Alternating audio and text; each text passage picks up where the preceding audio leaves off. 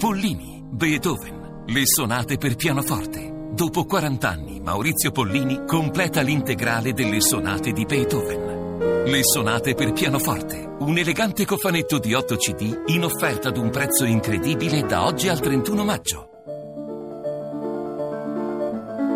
Pollini, Beethoven, le sonate per pianoforte complete, l'impresa di una vita, da Deutsche Grammophon, nei migliori negozi di dischi. In una puntata dedicata a Benedetto Croce e la lingua italiana, la parola della settimana non poteva che essere estetica. E per riflettere su questa parola abbiamo ospite oggi Paolo D'Angelo, che insegna proprio estetica all'Università di Roma III e lo scorso anno ha pubblicato per i tipi dell'editore Quadribet un libro intitolato Il problema Croce.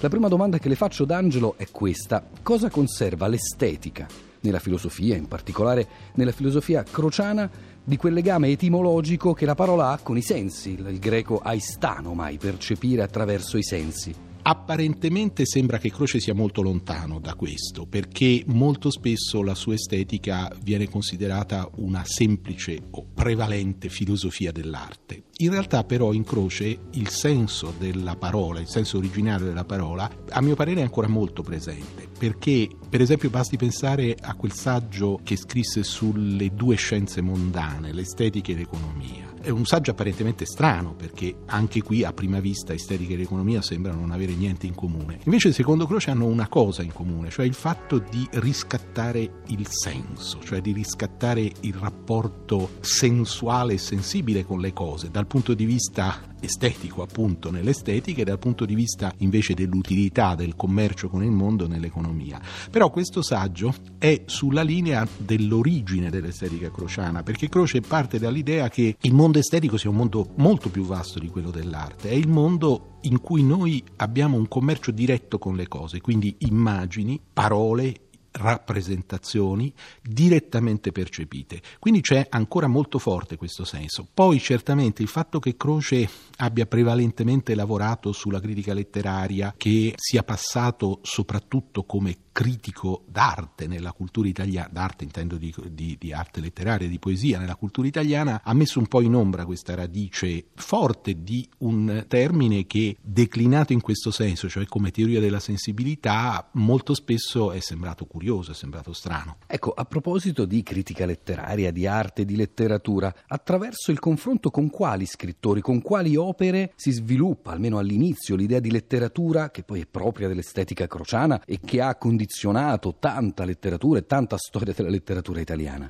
Beh, anche qui c'è una vicenda abbastanza singolare, perché Croce in realtà esordisce come critico militante, perché esordisce come critico della letteratura che allora si chiamava dell'Italia Unita, cioè della letteratura, diciamo, dal 1870 in poi, comincia nel primo decennio del Novecento, quindi una letteratura a tutti gli effetti contemporanea. I suoi primi saggi importanti sono su D'Annunzio, sono su Pascoli, quindi sugli autori del momento. E questo è strano, perché Croce non era un critico militante, in fondo ha cominciato a scrivere di critica letteraria verso i 35 anni, un percorso curioso per chi dovesse nascere come critico militante. Invece Croce parte dalla letteratura contemporanea e arriva alla grande letteratura del passato soltanto in un secondo momento, cioè nel secondo decennio del Novecento, con i saggi su Ariosto, su Goethe, su Shakespeare, su Corneille, eccetera. Quindi su Dante poi naturalmente nel 21. E quindi è un percorso curioso che però secondo me ha un significato, perché i primi saggi critici di Croce sono veramente delle prese di posizione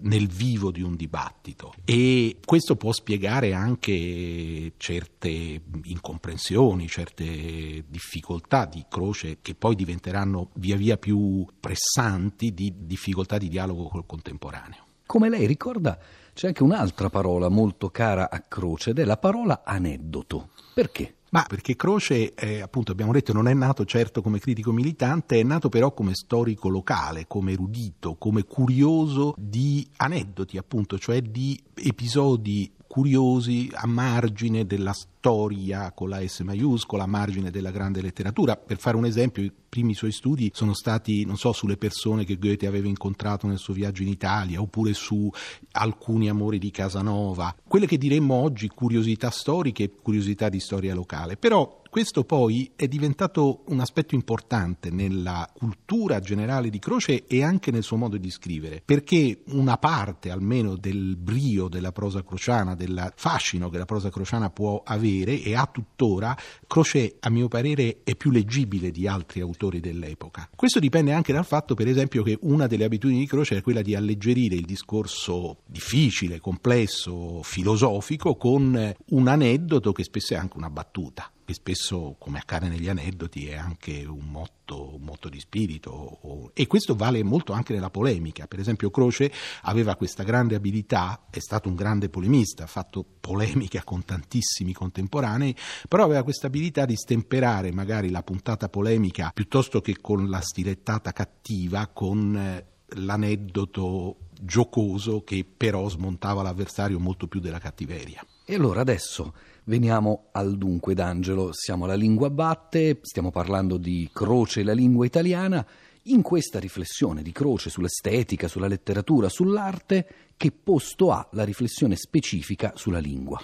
In realtà Croce ha avuto una notevole importanza anche sugli studi linguistici. La sua visione generale intanto è quella di sottolineare enormemente la libertà linguistica. Quindi Croce è un avversario deciso delle regole, è un avversario della grammatica, è un avversario della pedanteria, è un avversario delle lingue modello. La lingua, nel senso della langue, cioè nel senso della, diciamo così, della struttura linguistica, per lui è un'astrazione. Ciò che è veramente lingua è la lingua viva, quindi la frase, quindi la parola, quindi la singola espressione. E in questo Croce porta la sua veduta estetica, come Croce pensa che in fondo quello che conta è sempre l'unicità delle opere d'arte, no? Allo stesso modo nella lingua quello che conta è la infinita diversità delle cose che diciamo. La stessa parola detta con un tono diverso, detta in un contesto diverso, detta con una foga diversa può avere un significato completamente diverso, appunto lontano. Quindi Croce è un vero partigiano della libertà e della creatività linguistica. Però possiamo soffermarci un attimo proprio su questa contrapposizione ideologica, ma meglio ancora idealista, alla grammatica. Quali cause ha, come si argomenta e anche quali conseguenze ha avuto, perché per un po', visto che Croce ha dominato la cultura italiana, la grammatica appunto è stata associata alla pedanteria. Oggi stiamo riscoprendo la grammatica, qui a Radio 3 organizziamo una giornata pro grammatica, allora ci interessa bene capire questa contrapposizione. Ma essenzialmente Croce critica la grammatica nel senso della astrazione, che è a suo parere propria della grammatica, e soprattutto la critica in quanto incapace di entrare, diciamo così, nel contenuto di ciò che viene detto. C'è un suo saggio famoso contro la grammatica che si intitola Questa tavola rotonda e quadrata.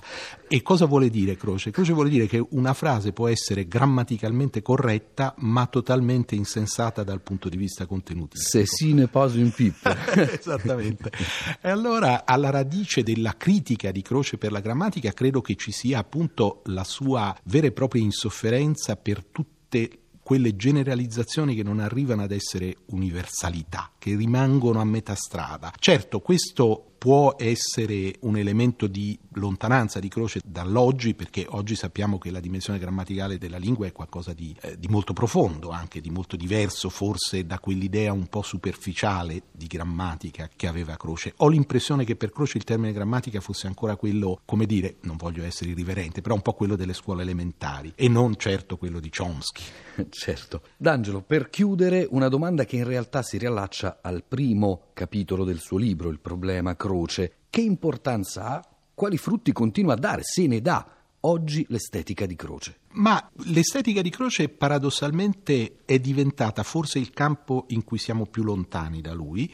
Tanti aspetti di Croce hanno avuto rilevanza nel grande impatto che Croce ha avuto sulla cultura della prima metà del secolo. Penso alla storia, alla filosofia e non solo all'estetica o appunto alla critica letteraria. In alcuni di questi campi probabilmente l'insegnamento di Croce è ancora presente in misura maggiore, nel campo estetico lo è di meno, ma questo io credo che sia anche un peccato, perché ci sono alcuni aspetti dell'estetica di Croce che sono tuttora rilevanti a mio parere, e in primis proprio quella sua idea della individualità, dell'opera artistica, cioè del fatto che nell'opera artistica dobbiamo essere sempre in un confronto diretto fra noi e l'opera, non possiamo mai essere mediati da qualcosa, non possiamo mai passare attraverso qualcos'altro, dobbiamo sempre confrontarci con la singola opera e metterci di fronte alla singola opera.